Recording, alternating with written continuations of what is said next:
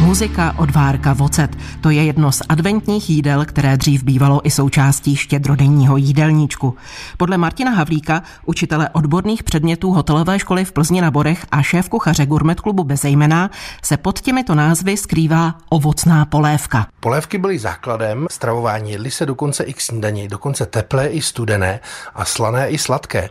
V minulosti lidé měli těžkou práci, potřebovali hodně energie a třeba sušené ovoce bylo konzervované, dostupné a když se namočilo, rozvařilo, okořenilo třeba ty movitější, kdo si mohl dovolit dovážené koření, tak si okořenil polévku z rozvařeného ovoce a tak ji mohl posnídat s kouskem chleba jako vydatný start do nového dne. Takže muzika neměla nějaké stabilní složení, něco, co tam vždycky patřilo. Tak byly to ty místní druhy, třeba hrušky, jablka, švestky a podobně. A skoření?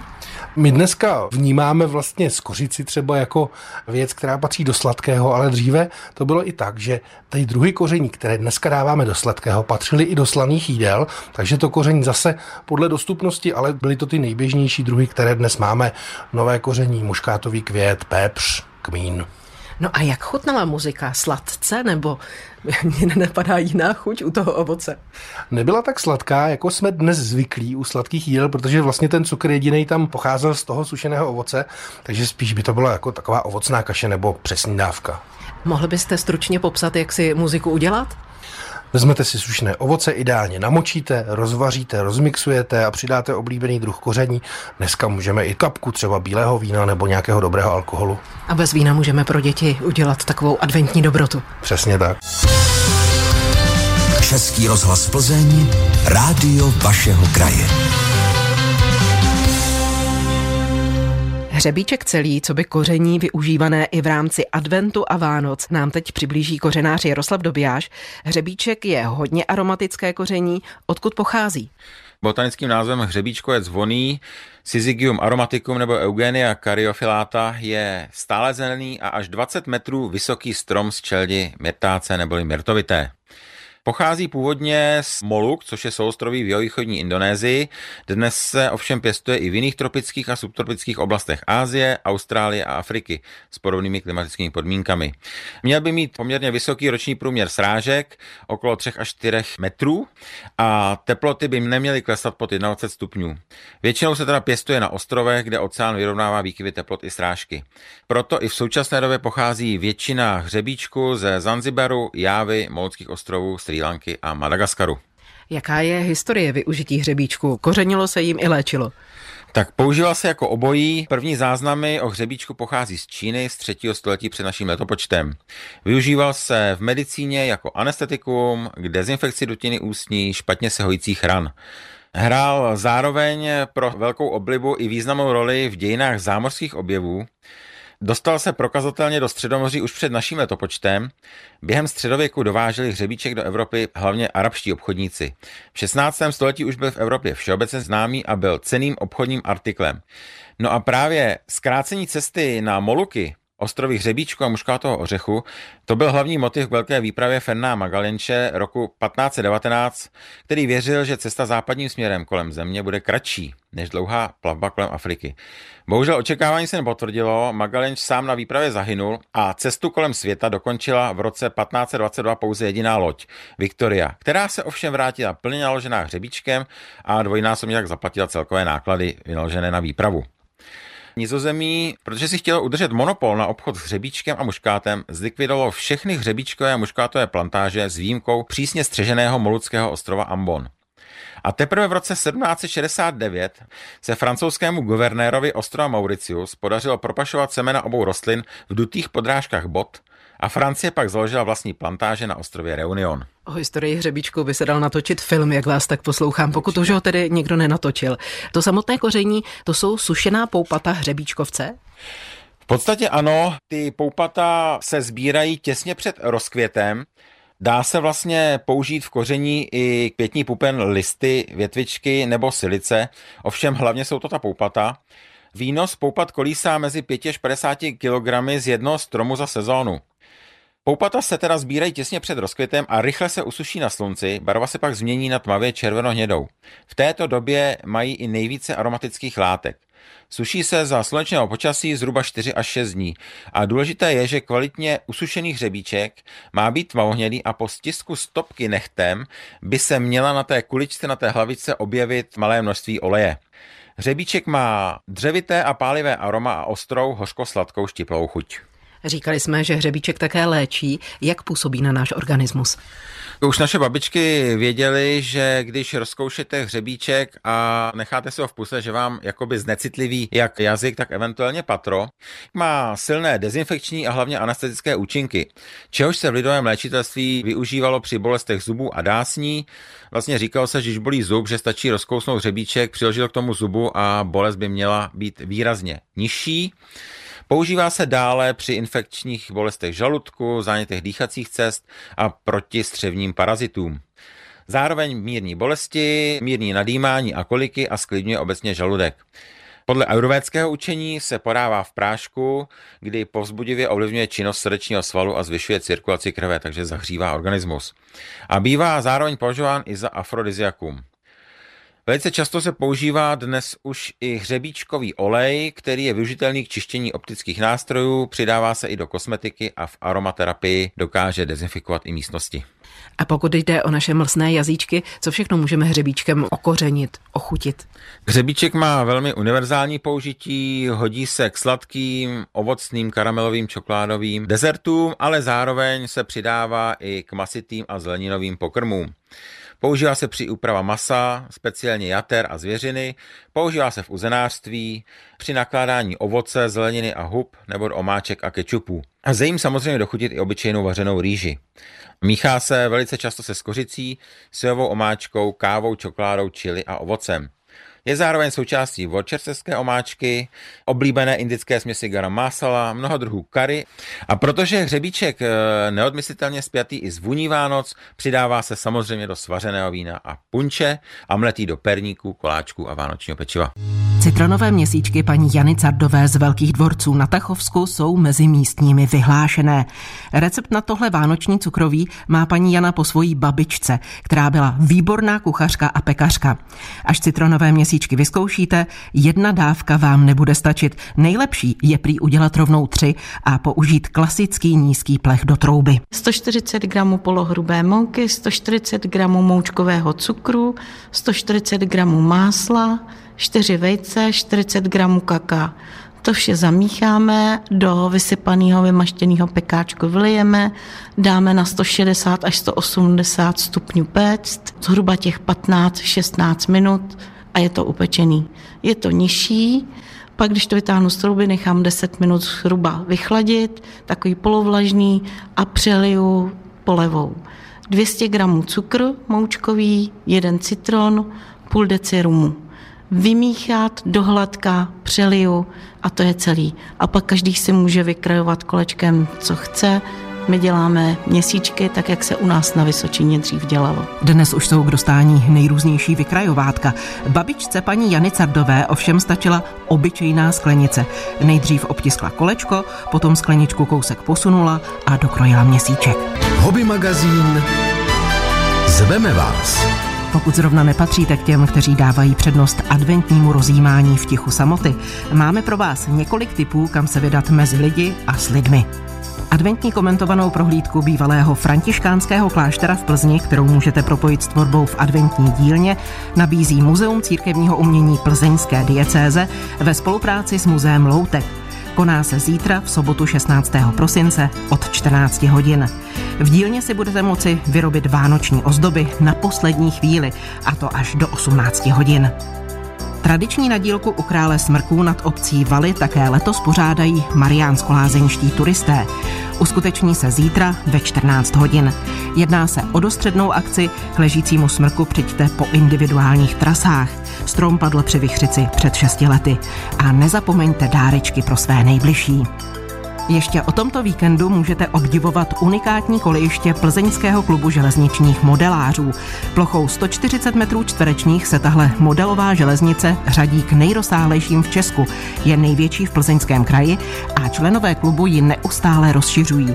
Na nejnovější části pracoval také Karel Šídlo, který je v klubu od roku 1975. Snažil jsem se pomáhat při barvení skal, Dělali jsme opravu a i výrobu nových stromečků listnatých i jehličnatých.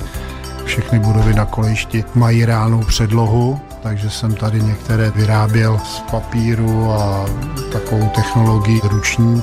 Ty strážní domky, rotunda Horažďovická, potom jsem tady dělal úpravu té vápenky, kdy jsem tam dělal vlastně sila.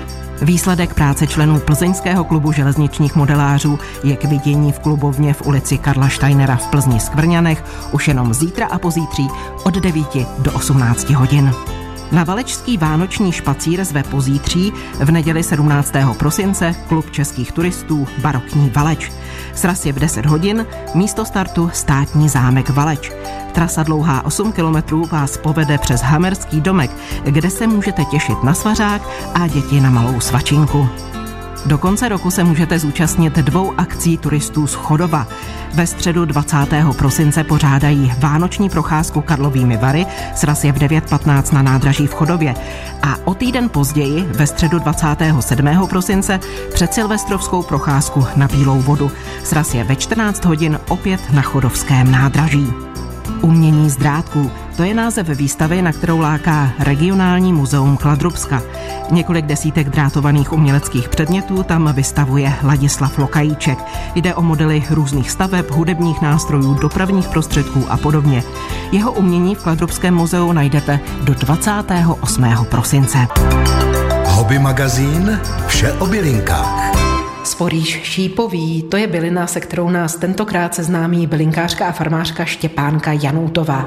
Někdo říká šípkový, ale pozor, to je špatně. Jedná se o sporíš šípový. Proč se mu říká šípový? Šípový se mu říká, protože jeho květy jsou sestaveny do takových zdálky jakoby drobných šípů, které směřují směrem k nebi a ty květy jsou zabarvené buď růžově nebo fialově. Je to rostlina, která je vysoká až metr a půl a na záhonku nám udělá velikou parádu. Ale u nás domácí není.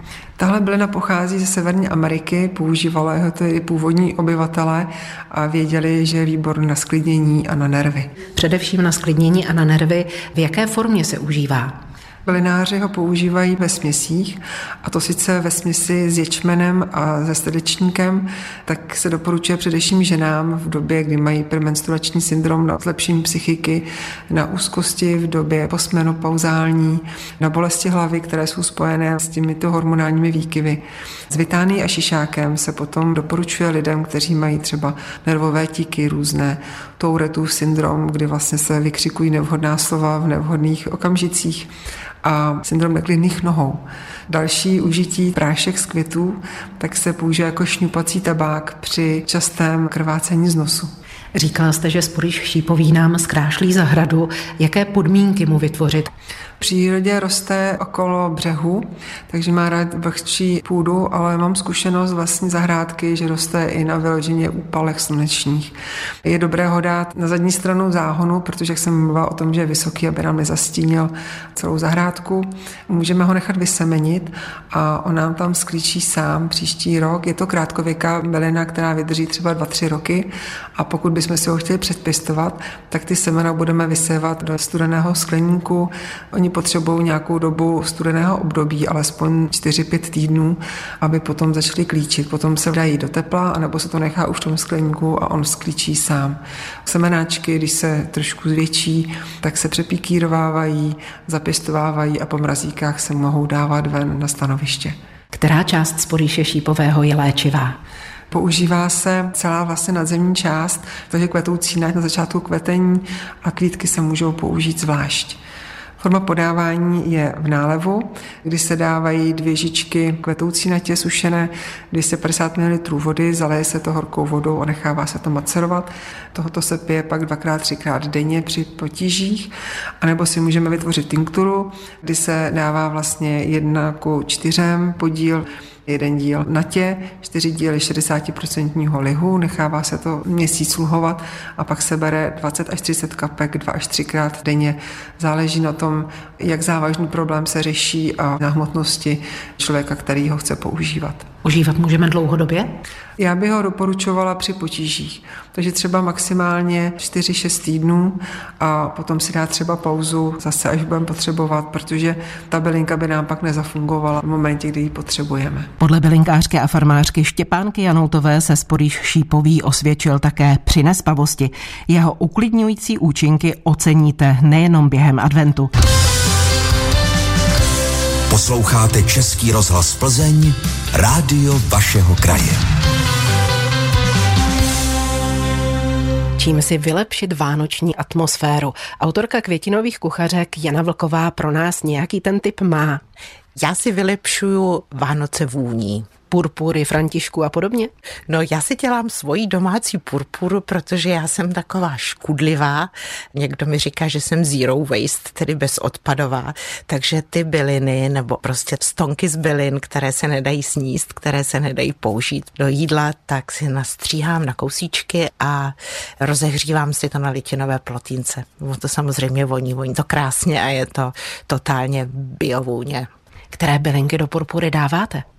No nejlepší šalvěj a pak vlastně co mám, dobré jsou některé pelinky, levandule, feniklové semínko, nebo prostě odpady z feniklu, vlastně to semínko spíš používám jinak, to je docela jako drahá surovina na to, aby se to pálilo, ale stonky z feniklu a našla jsem růži, kterou už nechci jíst, takže jsem si to smíchala i s růžovými plátky. Hodilo by se do purpury i jehličí? To asi jo, čerstvý jehličí. A to jste ještě neskusila? No to vyzkouším, protože já jsem to dělala z těch nepoužitých a nepoužitelných zásob, které mám doma a, a jehličí mě nenapadlo, no není nic snažšího, než si nadrbat jedlové jehličí a přehodit to k tomu. Tak jsme si vyměnili vzájemně typy. Doufám, že to ode mě byl dobrý typ. Také vyzkouším. Čím zdobíte stromeček? Dáváte na stromeček také nějaké třeba sušené rostliny? Dávám na stromeček ledacos. Já mám ráda, když je stromeček přeplácaný. Já mám ráda na vánočním stromečku kýč, ale mám takovou jednu zvláštní dekoraci z domova. Jsem si přivezla, moje maminka dělávala, když jsme byli děti, pusinkové řetězy. Znamená pusinkové těsto z bílků sladkých a dávala takové mini pusinky na nitku a pak jsme to věšeli na stromeček a pro mě je to taková vzpomínka na dětství, jak jsme to okusovali rovnou z toho stromečku z těch nití. A jak vy připravujete pusinky? Já mám recept úplně jednoduchý, na jeden bílek 75 gramů cukru. A dávám půl na půl cukr moučkový a cukr krystalový, ale těch receptů na ty pusinky je samozřejmě spousta a já si to každý rok připravuju s nějakým ještě aromatickým květinovým přídavkem, takže to, co v těch pusinkách strašně dobře hraje, je třeba levandule nebo feniklový květ, to jsou takové velmi aromatické rostliny, které těm pusinkám dodají vzpomínky na léto a těch těšení na léto zároveň. Člověk neví, kde o tom slunovratu je, takže vzpomínám na léto, už se na něj těším. Hobby magazín Zvířátka kolem nás. Kdo má nějakého toho zvířecího mazlíčka, většinou ho počítá mezi členy svojí rodiny a chystání vánočního překvapení v podobě dárků vztahuje i na něj. Jestli pak víte, čím o Vánocích uděláte největší radost kočce. Veterinář Radek Protiva mě ujistil, že dárek to není. Pro ně je velice stresující, že se v jejím teritoriu něco objeví, ať už je to stromeček, výzdoba a tak dále. Něco, to tam bude blikat, narušovat její klid, protože kočky jsou poměrně vázaní na své teritorium, na ten svůj klid, na to svoji obsazenstvo té rodiny a jakmile se tam objevuje spousta lidí, tak ty kočky můžou trpět právě stresem a ten stres u nich může způsobit potom další zdravotní komplikace. Takže pro kočku určitě klid. Co se týká dárků, existuje celá řada hraček pro kočky a určitě pro kočku je to radost. Kočky jsou hravé od přírody, takže spousta různých hraček, plišových hraček a tak dále, s kterými si můžou hrát a určitě to vhodný dárek. Určitě bych doporučil u koček koupit třeba fontánku, to určitě jí udělá dlouhodobě radost, zvýší to příjem tekutin pro ty kočku, takže to je taky vhodný dárek, který má i zdravotní, pozitivní zdravotní dopad pro tu kočičku. Samozřejmě kvalitní výživa je základ, tam myslím, že nějaké kvalitní krmivo s složkou živočišné bílkoviny je vhodné. Supermarketové krmiva nedosahují prostě té kvality, které by kočky měly mít, takže určitě kvalitní krmivo Ano, a snažit se pro tu kočici vytvořit i takové prostředí, aby strávila ty svátky v klidu a nebyla extrémně stresovaná. Když chceme kočičce přilepšit o Vánocích něčím dobrým na zub, co jí můžeme předložit, abychom jí neublížili? Zase je to o tom, že domácí mazlíci jsou zvyklí žrát stejné krmivo celý rok a úplně není vhodné jim do toho zasahovat a z ničeho nic. Prostě kočička, která je zvyklá žrát suché granule, tak z ničeho nic koupit eh, spousta paštiček a kapsiček a myslet si, že s tím kočce uděláme radost. Ona samozřejmě to sežere ráda, ale potom, protože ten trávicí aparát je u toho masožravého zvířete je poměrně krátký, tak to může způsobit zdravotní problémy. Takže bych to radši dělal střídně a s tím dobrotama bych to úplně nepřeháněl. Radši bych volil prostě nějakou formu hračky, fontánky, nový pelíšek a takovéhle věci. Myslím, že to ty kočičce dlouhodobě udělá větší radost, než když se jednou nažere a pak z toho může mít třeba nějaký zdravotní problém. Když nám kočka něco sebere, něco dobrého z vánočního stolu, u čeho se máme leknout? Co se týká dobro, tak kočka samozřejmě si bude vybírat něco, co je na bázi nějaké živočišné bílkoviny. Tam si myslím, že asi žádné obavy mít ani úplně nemusíme. Samozřejmě ono to záleží, kolik toho ta kočička sežere. Když sežere kousek ryby, tak se to vůbec nic nestane. Kdyby snědla tři řízky, tak už může mít trávicí potíže. Bál bych se spíš třeba, kočky jsou poměrně hravé, a bál bych se třeba ozdob na stromečku, řetězu. To je cizí těleso lineární, to znamená, že to je jako dlouhé a to, když kočička si s ním hraje a sežere to, tak by to mohlo udělat zdravotní problém, třeba ucpání střeva. Takže snažit se, aby ta kočka se k tomu úplně nedostala. Ty ozdoby, které by mohla rozkousat nebo tak podobně, by dával určitě do vyšších pater.